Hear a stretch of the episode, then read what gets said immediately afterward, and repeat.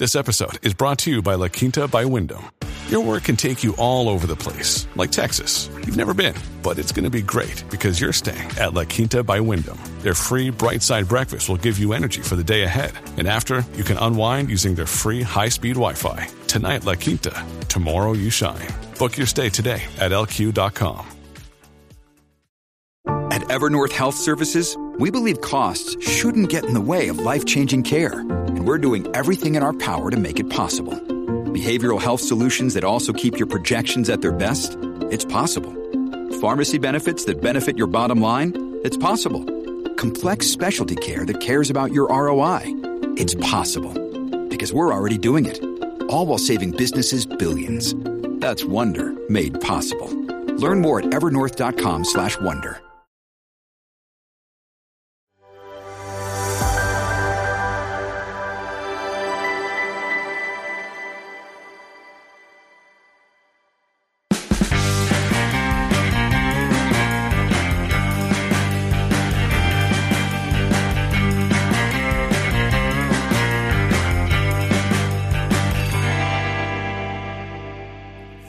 Alan. And for those of you who don't know, I'm Fred Pawle, the latest addition to the rapidly growing ADH TV lineup.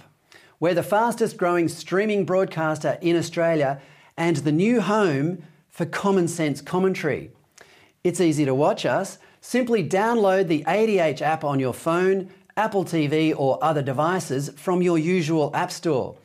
All our content is there live and on demand. You can also listen to our shows on podcast. Just search for ADH TV wherever you stream or download your audio programs. Now, you may have noticed that the world is being increasingly run by nihilistic narcissists who think they can redefine reality while brazenly pretending they're doing it for our benefit and not their own.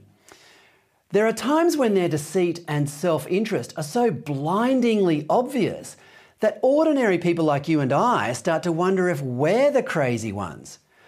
Are we mad to think that men can't give birth? That industry can't survive without fossil fuels? That lockdowns, masks, and vaccines don't stop you catching COVID? That taxation can't change the weather? That democracy is not tyrannical? And that ethnicity is not more important than character. These are just a few of the delusions that are being foisted upon us by the media, politicians, bureaucrats, and most sinisterly of all, a cabal of unelected globalists from the United Nations and World Economic Forum who are increasingly pulling the strings of supposedly elected governments, even here in Australia. Writers have been warning us about this for decades that freedom is fragile, and those who wish to take it away will invariably do so by bending reality to their purpose. Of course, George Orwell did it most brilliantly, but quoting him is so routine these days that it's become a cliche, albeit a depressing one. So allow me instead to quote the late, great, and much missed Australian cartoonist Bill Leak. In a letter to his sister Lynn from Germany in 1976, Leak described what he thought was the defining virtue of Australian culture. Quote, one of the great strengths in Australia is expressed in the way people say, oh, bullshit, to everything. As long as people keep recognizing and condemning bullshit, everything will be all right, unquote. Well, when Leak wrote that 45 years ago, he could not have envisaged he would one day live to see this wonderful Australian characteristic trampled by the humorless forces of political correctness. In his cartoons, Leak wittily and relentlessly called out mistruths wherever he saw them and he was hounded all the way to his grave for doing so.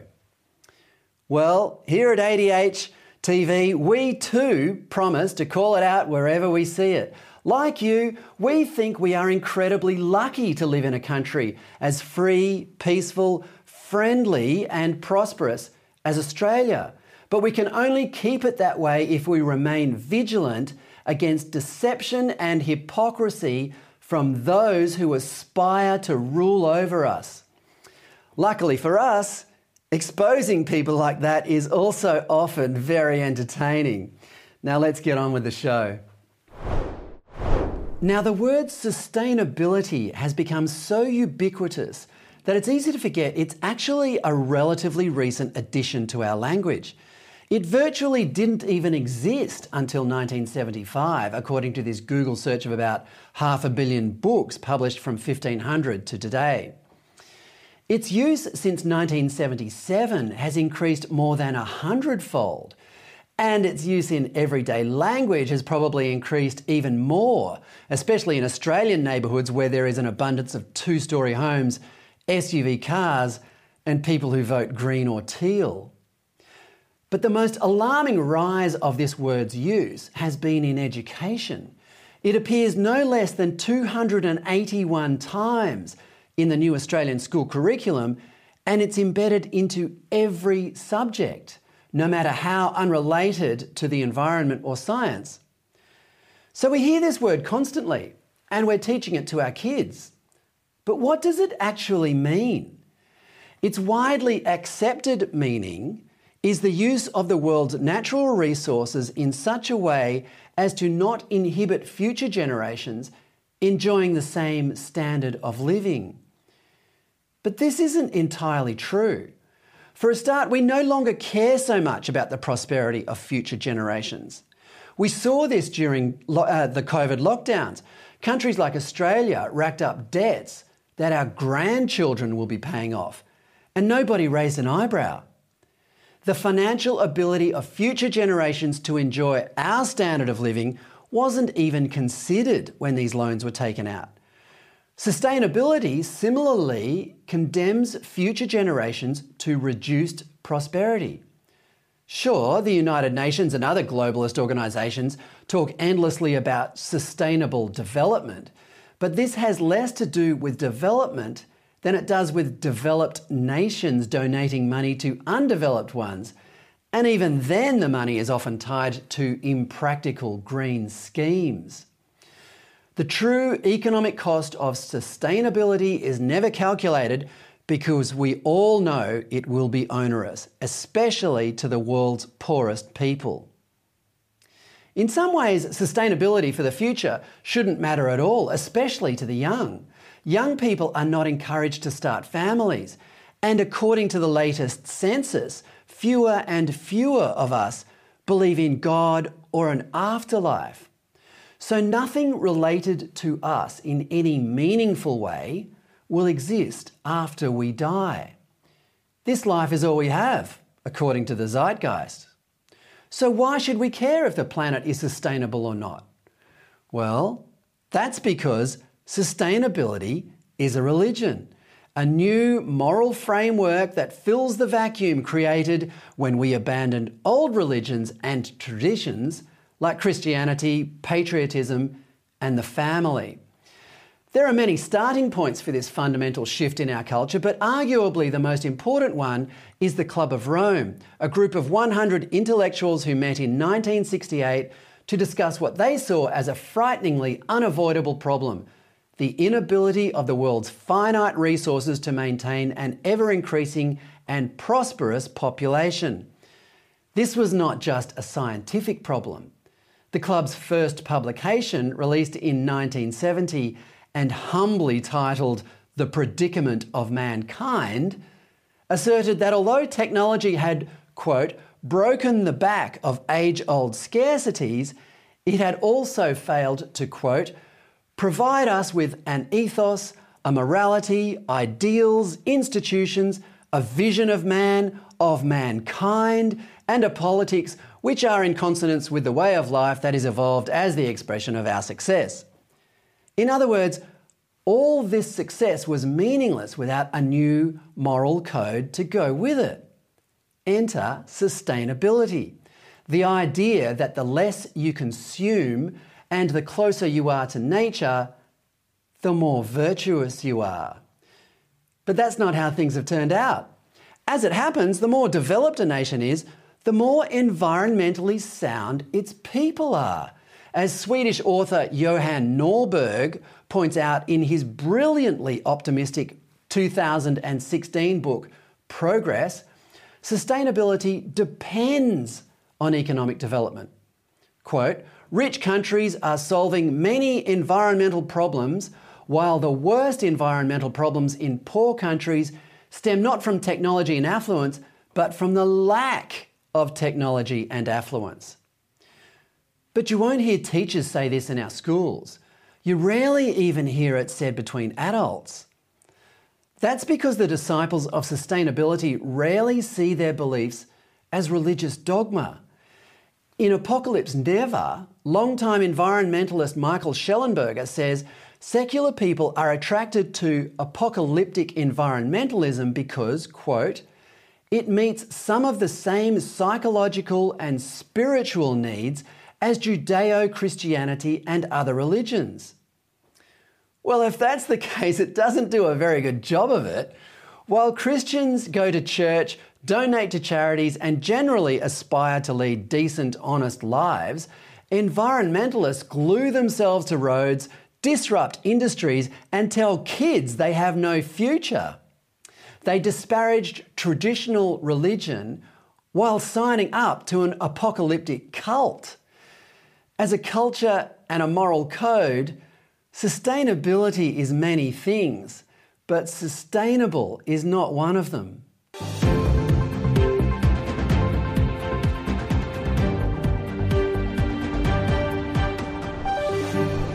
And now to today's Woke Watch.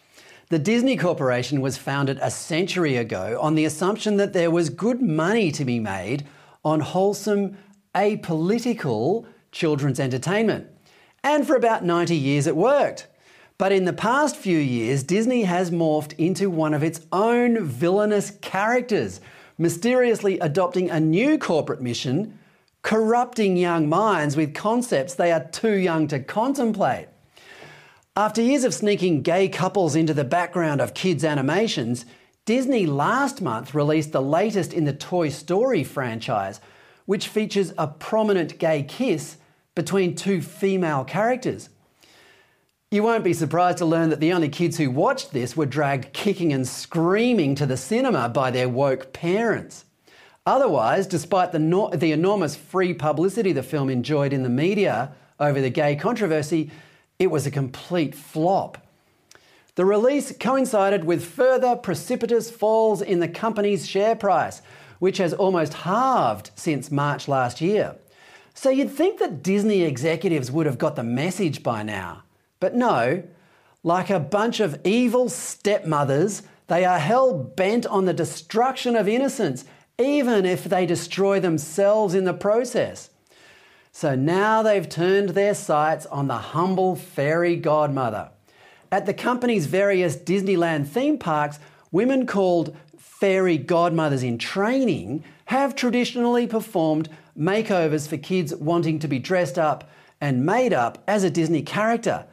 But this was, the company realised, based on an appallingly sexist assumption. As we all know, men should have as much right to play one of these roles as women. But this came with a problem.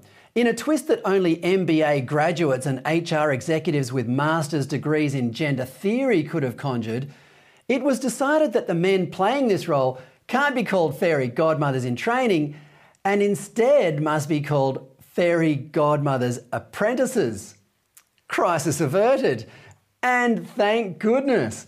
This is going to save an awful lot of embarrassment when these blokes are asked down the pub what they do for work. The brilliant new Indigenous Northern Territory Senator Jacinta Nampijinpa Price cheekily began her maiden speech last week by saying, quote, I always was and always will be. Always will be what? You can imagine the anticipation from the Greens and Labor senators in the chamber. Price was borrowing from the popular leftist slogan, always was and always will be Aboriginal land, a declaration that Australia is built on a continent stolen from its original inhabitants. Was she about to make some sort of concession to her ideological opponents in her first statement to the Senate? If so, it would have been a huge relief for Labor and the Greens because Price had arrived with a formidable reputation. She is the daughter of legendary territory activist and politician Bess Price. She was hardened by years in the Alice Springs Council and the harsh culture wars, where death threats against anyone from the centre right are frighteningly common. Price is arguably more able and willing than any coalition MP in recent years to invalidate the counterproductive virtue signalling that passes for Indigenous policy in this country. Well, if the senators opposite were hoping for consolation in Price's maiden speech, they were to be disappointed. Price finished the declaration, quote, I always was and always will be a proud Australian. Aren't we all? What followed was one of the most magnificent orations heard in our national parliament in a long time. Opposition leader Peter Dutton said it was, quote, the most powerful speech he had heard in all his 20 years in Canberra. Well, I am honoured and excited to say I have Senator Price with me tonight to discuss some of the points she made in that speech. Senator, welcome to the show. Thank you for having me, Pawle. It's a pleasure to be here with you. Um, now, let's begin with the fact that you didn't focus. Sorry, I just called you Pawle. I just called you by your last name, Fred. That's okay. It happens more often than you think, but that's all right. Now, let's begin with the fact that you didn't focus primarily on yourself or the struggles that led you to Parliament, as maiden speeches often do these days. Instead, you focused on your most desperate constituents who are living in the kind of conditions that, to quote from your speech, would not be accepted in the prosperous suburbs of our capital cities. Senator, there has for many years been almost nothing but virtue signalling from both sides of politics about Indigenous policy. Do you think anybody in Canberra shares your urgency on this issue? I don't know. I don't think uh, many on the Labor side and the Green side know how to be urgent about any of the issues that are affecting marginalised Indigenous Australians right now as we speak. They're either too busy worrying about what happened 200 years ago or too busy worrying about establishing a voice in the future because they want that voice to deal with the issues that they're too scared to actually deal with or make any hardline decisions on.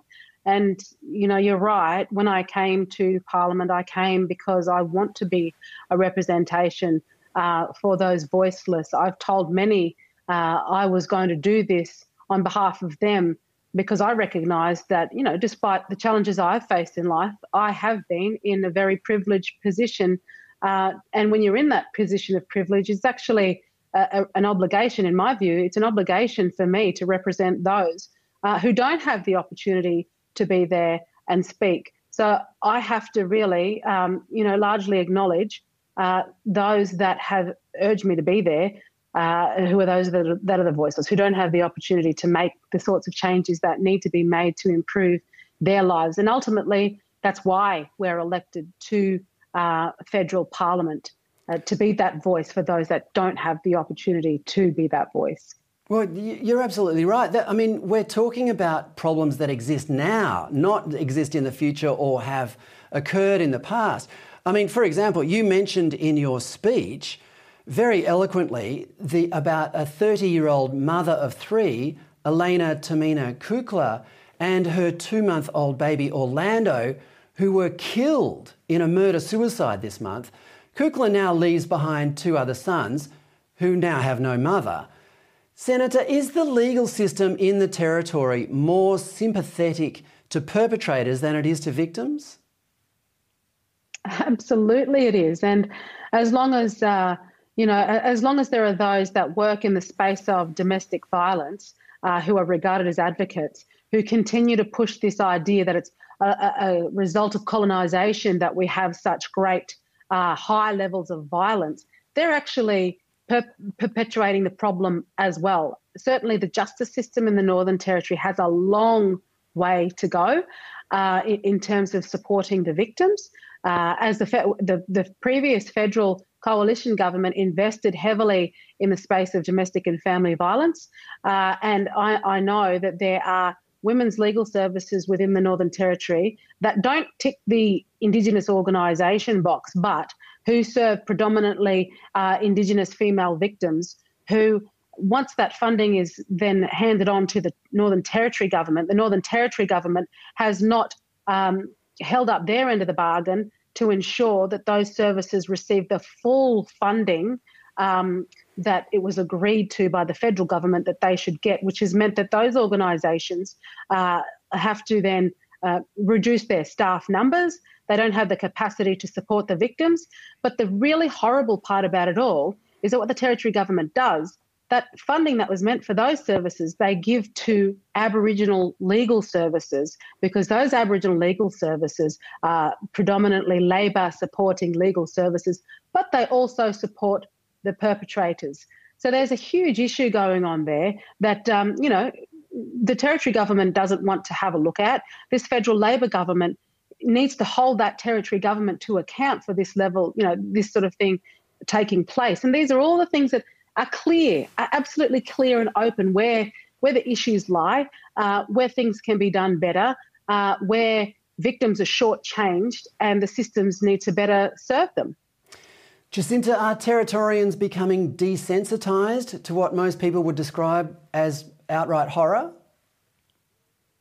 Definitely. You know, for years we've witnessed the violence, domestic violence on our streets. Prior to intervention, you'd see it all the time. And in a traditional Aboriginal context, you don't interfere with other people's business. You turn a blind eye to it, and this this also lends itself to to perpetuating this problem. And the wider community would see a woman getting bashed up by, you know, an Aboriginal woman getting bashed up by her Aboriginal other half and just go, it's not our problem, we're going to ignore it. And then Aboriginal people going, don't get involved because then we'll end up um, becoming the victims of violence.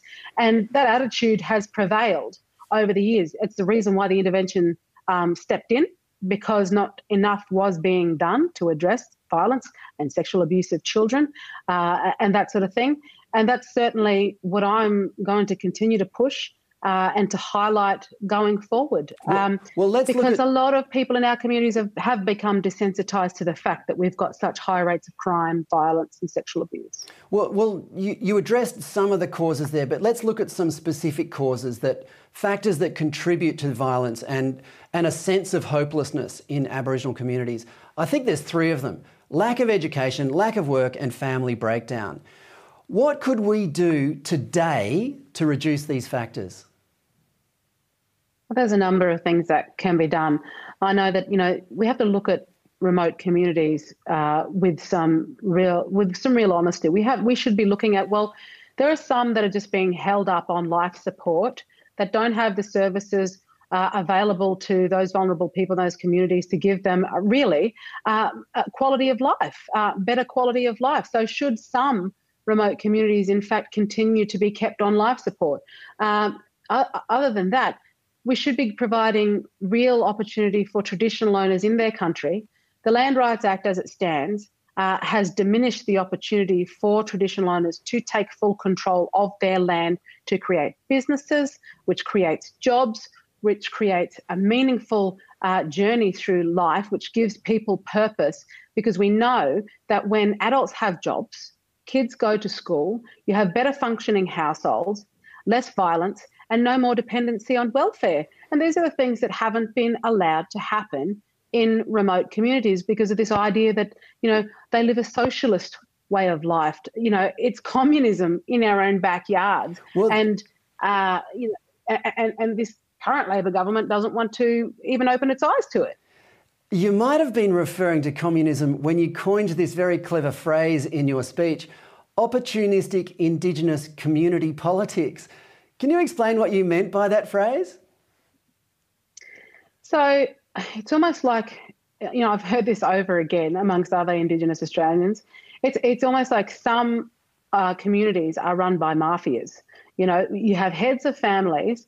Uh, sometimes there are some heads of families who have been perpetrators of violence themselves, uh, who basically attract all the resources uh, and bully everybody else and it's like dictatorships on some communities. So it, has been sort of the, the, Land Rights Act has been constructed in a, in a way that it's majority rules, so mob rule basically in some of these places. These aren't necessarily elected people, these are representatives of families, but over time we've seen there's been nepotism and corruption.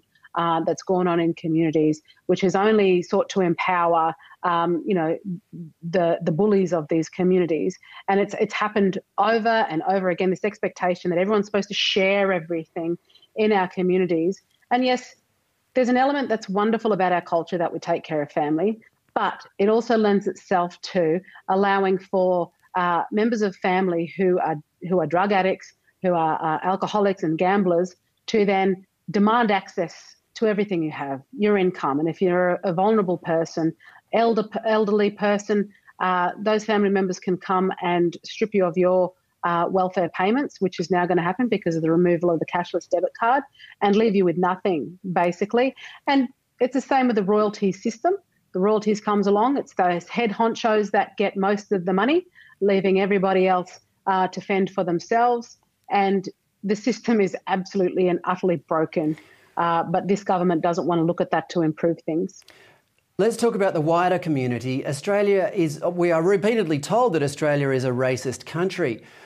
While it's impossible to stamp out all forms of bigotry from any society, do you really think Australia is as racist as we're told it is? Absolutely not. And this is part of the gaslighting of the ideological left to make you believe if they repeat it over and over and over again and say it enough times and make you feel guilty for being a non Aboriginal person, you start to believe that in fact we're a racist country. We're not a racist country, and we've proven it over and over and over again. Uh, with our referendum, in the 1960s with over, well over 90% of Australians voting um, for Indigenous Australians in support of Indigenous Australia. Uh, it, it's evident from the get go that we are not a racist country. You know, we've repealed uh, racist legislation in the past, the Ordinance Act, all of those sorts of things um, to prove over and over again. It's like, how many times does a nation have to prove itself um, uh, to that, that we're not in fact racist? And what's happening is those that continue to push this agenda, they're the only people gaining from this. Nobody else is actually gaining from this. Absol- but it's emotional blackmail right. yeah. and it's gaslighting. It is gaslighting. Just before you go, Jacinta, there's a convention regarding maiden speeches that all senators queue up afterwards and congratulate the Speaker, welcoming him or her to the chamber. I couldn't help noticing that Labor Senate leader Penny Wong scurried off as soon as you'd finished talking. And in fact, she didn't seem to pay much attention to you at all. Has Senator Wong reached out to you to congratulate you on your speech and to offer to work together to end Indigenous disadvantage? uh, no, I, I, don't expect Penny to. I, I, thought it was highly disrespectful um, that the leader of the Senate, Labor's one of Labor's leaders, would in fact behave this way. But I guess it's not surprising uh, at the same time. You know, Senator Wong came to Alice Springs in the lead up to the election and um, it, it quite publicly uh, uh, thanked Marion Scrymgour for welcoming her to her country. Marion failed to correct her and say, well, this isn't actually my country. The traditional owners are standing next to me here. So this sort of disrespectful behaviour has been on display all over the place. I mean, they want to give Pauline Hanson a hard time um, for being absolutely sick of the virtue signalling uh, and call her out. And yet, Senator Wong is very, I mean, she's very, let's, she's very smart. She did it very sneakily. She snuck out um, as opposed to making a big scene about it. So, no, she has, um, she hasn't bothered to, to congratulate me or welcome me into the Senate. Senator, we could talk all night, um, and we certainly haven't raised the biggest issue of, of today, and that is the voice to Parliament. We'll, we'll have to get you back on the show to talk about that some other time. But thank you for your time tonight, and best of luck in the Senate. Thank you so much, Fred. Thanks for having me. It's been a pleasure. That was Jacinta Nampijinpa Price, who we hope will help shift the focus of Indigenous policy away from empty political gestures and back to where it should be, which is improving the lives of Australia's most vulnerable and disadvantaged people. Well, it's always amusing when politicians make sanctimonious declarations about weeding out corruption and then moments later do exactly the opposite. You'll recall that during the election campaign, Scott Morrison said he wasn't in favour of a new federal corruption commission. To which Anthony Albanese snidely said, quote, Why do you fear an anti corruption commission? What is it you're afraid they will find?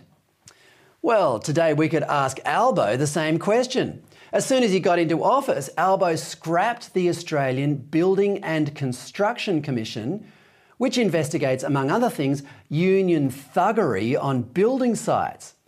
One of the biggest defenders against the ABCC's investigations is the CFMEU, a major Labor donor and supporter. The most recent charge against a CFMEU officer in September last year was for allegedly taking bribes from a Chinese construction company for favourable treatment from the union's members. Albanese also wound back conditions introduced last year by the previous government requiring super funds to disclose what they had spent their members' money on before their annual general meeting. Well, that's a curious compromise in the management of hard earned retirement funds of working Australians, don't you think? To paraphrase you, Albo, why do you fear such disclosures? What is it you're afraid they will reveal? Former Queensland Senator Amanda Stoker has written incisively about this in the Financial Review, and she joins me now. Amanda, thanks for joining me. Lovely to be with you. Amanda, you call this a quote, masterclass in the politics of diversion. Can you elaborate on that? Why is this why is the public's attention being diverted and why is this a masterclass? Mr. Albanese went into the election pretending to be Mr. Integrity. He pretended that because the coalition wanted to see checks and balances on any federal um, ICAC type body, that they had something to hide, when in fact, it's a fundamental principle of liberty, for instance, that all people should be equal before the law. But while he's virtue signalling on the integrity front, and people are distracted with the idea that they you know, don't like politicians and think they should all have the book thrown at them. He is at the very same time taking away accountability measures that make the construction industry safe, make it productive, make it a place where people can get um, a job done for the price they contracted, make it a place where people from all walks of life can freely associate and at the same time, he's taking away accountability and transparency measures on the super industry, all of which were put in place to make sure that mum and dad super investors could make informed decisions about what happens to their money. You can't be pretending in one forum to be Mr. Integrity whilst at the same time taking away measures that are in place to ensure integrity. Um, the hypocrisy involved in that is why I'd suggest it's a masterclass in the politics of diversion. Oh, well, well said. I, I couldn't agree more. The New South Wales Independent Commission Against Corruption has become an occasional kangaroo court smearing the reputations of innocent people who then have no recourse to justice.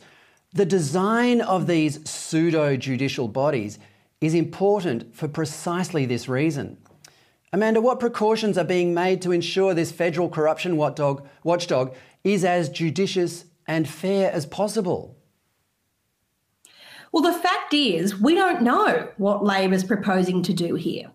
They went to an election without a clear proposal. They had seven motherhood statements. They called it their seven principles for design. But they haven't told us anything about what those motherhood statements mean. And they haven't presented a bill.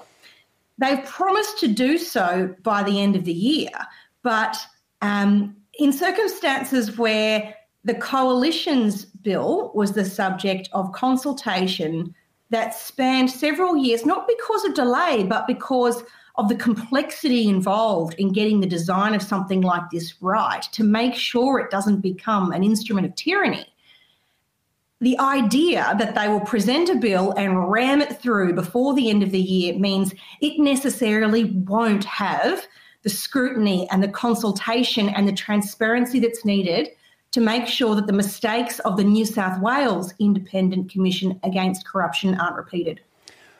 Well, speaking of transparency, during the election campaign, Anthony Albanese insinuated that his political opponents had something to hide from a corruption watchdog. Amanda, what guarantee do we have that this body will be apolitical or impartial in the allegations and people it pursues? Look, at this point in time, we don't have any assurance that the body will have that kind of integrity. Um, the only suggestion that's been made on this front from Mr. Dreyfus, the Attorney General for Labor, um, is that there will be a committee of Parliament that will have some oversight um, on who is appointed to run the thing. Um, but we don't know the nuts and bolts of whether that's going to be um, mere consultation, whether it's going to be a joint decision about who gets appointed, um, or whether or not it's going to be something um, different altogether. We just don't know that. But in circumstances where I know it's right, this is really quite troubling. Yes. Um, and when we don't know the elements of the design that will try and ensure that um, a fair go can be received by whoever comes before it, no matter their politics, um, it could very well end up being an instrument of tyranny, no matter which shoe um, or which foot the shoe is on just what the country needs another committee. The, the, the, ICAC chief is a former Labor Attorney General, I believe. Just, but just returning to the election, some observers say that the coalition lost so many of their seats to Greens and Teals because they weren't promising to act urgently enough on climate change. Amanda, is that how you saw the loss? Look, no doubt that was a matter that was important to a number of people um, particularly in some of those urban seats. You could ask a very good question, though, about whether the reason those people felt the issue was so compelling was because, in many ways, instead of tackling a lot of the misinformation around the issue of climate change, um, as a coalition, our policy had been, in a sense, to indulge it by providing a less bad version of the same policy um, rather than to boldly do what um, I would suggest is something in the interests of all Australians, and that is to invest hard in affordable energy, knowing that technology will in time um, do a lot of that heavy lifting. There's well, an equally compelling argument, I would suggest, um, maybe even a little more compelling, that the reason we lost was because we didn't boldly enough stand for the beliefs upon which the Liberal Party was founded. Um, and if there had been a clearer articulation of the ways in which the policies that we were putting forward to the electorate were going to embody those principles of small government, of individual liberty, of a hand up but not a hand out, and I think quite importantly, culturally, the idea that we are um, all entitled to equality of opportunity, but not equality of outcome. Um, that we all have different things to bring to the table, and that what matters is not the attributes on our skin or um, with which we are born, but rather what is deeply within us, those talents and strengths um, that are different for all of us, but that we all bring to the table. Those are the deeply liberal values that make us strong. Um, but being a Diet Coke version of the left, I would suggest, is not just wrong in principle, but it's wrong in marketing.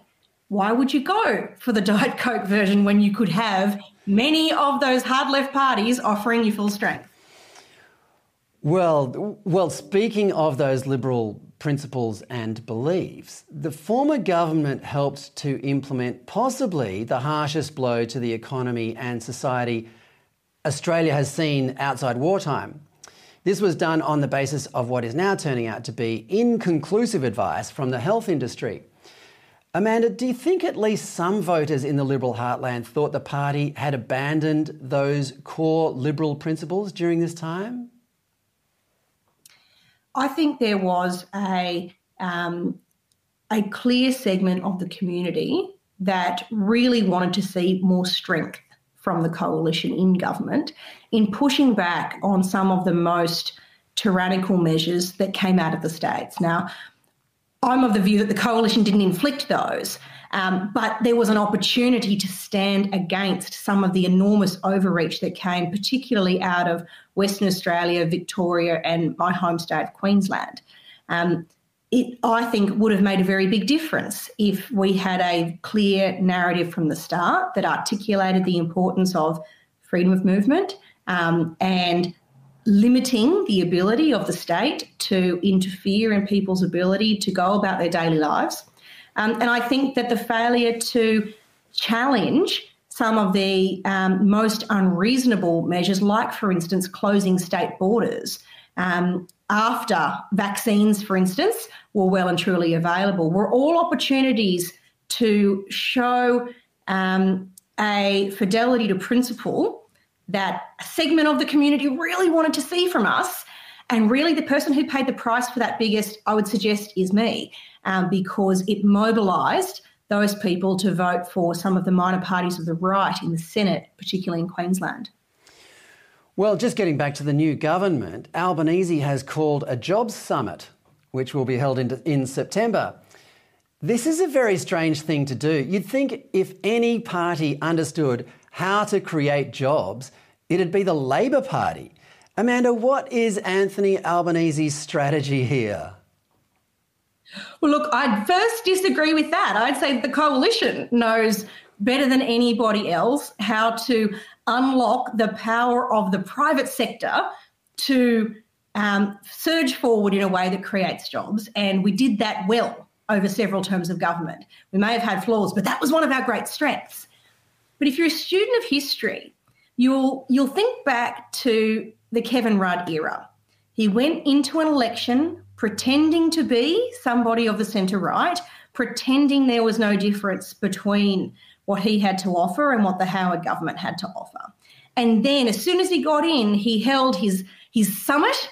And the summit was all about getting onto the agenda all of those more radical ideas that he couldn't possibly put before the electorate at an election because they would have slammed him for it. Well, Mr. Albanese's done the same thing. He's gone to an election offering very little um, that he could be criticised for on the ideological left. Um, he's been smart about that because he knows Australians don't like radical lefties. But if you hold a summit and the experts tell you that you need to have these hard radical ideas, well, then you've got license to put it into your agenda. Um, that's the real risk, I would suggest, comes out of this job summit. Um, it's a cloak for the Albanese government to sneak in a whole lot of re regulation of the economy, um, the introduction of much more powerful unions, um, and no doubt many other measures that would greatly have scared the horses had they been put before Australians before an election. Well, Amanda, we could create a lot more jobs simply by building coal fired power stations. This would also reduce the cost of living, don't you think? Look, I think that is a sensible thing to do. Um, if we could take away a lot of the institutional disincentives that exist to um, investing in coal fired power, we could not just make energy more affordable, but in doing so, we could make life easier for small business. We could help to tackle inflation, which we know many people are struggling with. And if you pair that with, for instance, um, bringing back the um, Australian Building and Construction Commission, you could help to keep construction more productive, keep the cost of housing and construction under control. These levers would all make a really big difference to the ability of Australians to be able to get on with their lives. Uh, wonderfully, wonderfully said, Amanda, and more common sense as usual. Thanks for your time. We'll have to get you on it. We, there was a bunch of things we we wanted to talk about, but uh, we'll have to discuss them next time you're on the show. Amanda, thanks for your time. Thank you very much. That's Amanda Stoker with a typically candid and honest view of what's really going on in Canberra at the moment. And before I go, look at this recent performance from the United States Vice President. Uh, good afternoon. I want to welcome these leaders for coming in to have this very important discussion um, about some of the most pressing issues of our time. Um, I am Kamala Harris. My pronouns are she and her. I am a woman sitting at the table wearing a blue suit. And um, well, I'm a man sitting at this studio wearing an expression of absolute bewilderment. Not because Kamala Harris has somehow risen to the office of Vice President of the United States, which is bewildering enough, but that she claims to be a woman.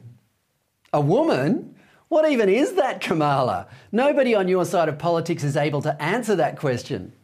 Are you the same gender as these two blokes? Assistant Health Secretary Rachel, formerly Richard, Levine, and Assistant Secretary in the Office of Nuclear Energy, Sam Brinton? Or is your definition of a woman different to theirs? The dilemma of defining Harris's womanhood aside, there's something even more mysterious about the Vice President.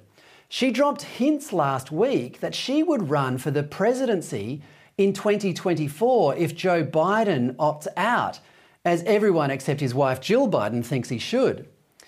But if she wants to be president, why on earth should she wait until 2024?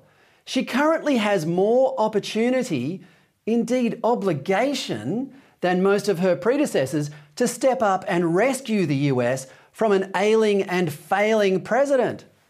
It is abundantly clear that Joe Biden is too old and senile to function in the Oval Office. His administration is starting to spin out of control at a time of both domestic and international crises, not least of which is the distinct possibility of nuclear war in Europe. Most previous vice presidents would have realised what their duty was at this tenuous moment in history and risen to the occasion. Not only that, but the long cherished prize of first female president of the United States is right there within her grasp, and she won't even seize it. Can you imagine how exasperated Hillary Clinton feels right now?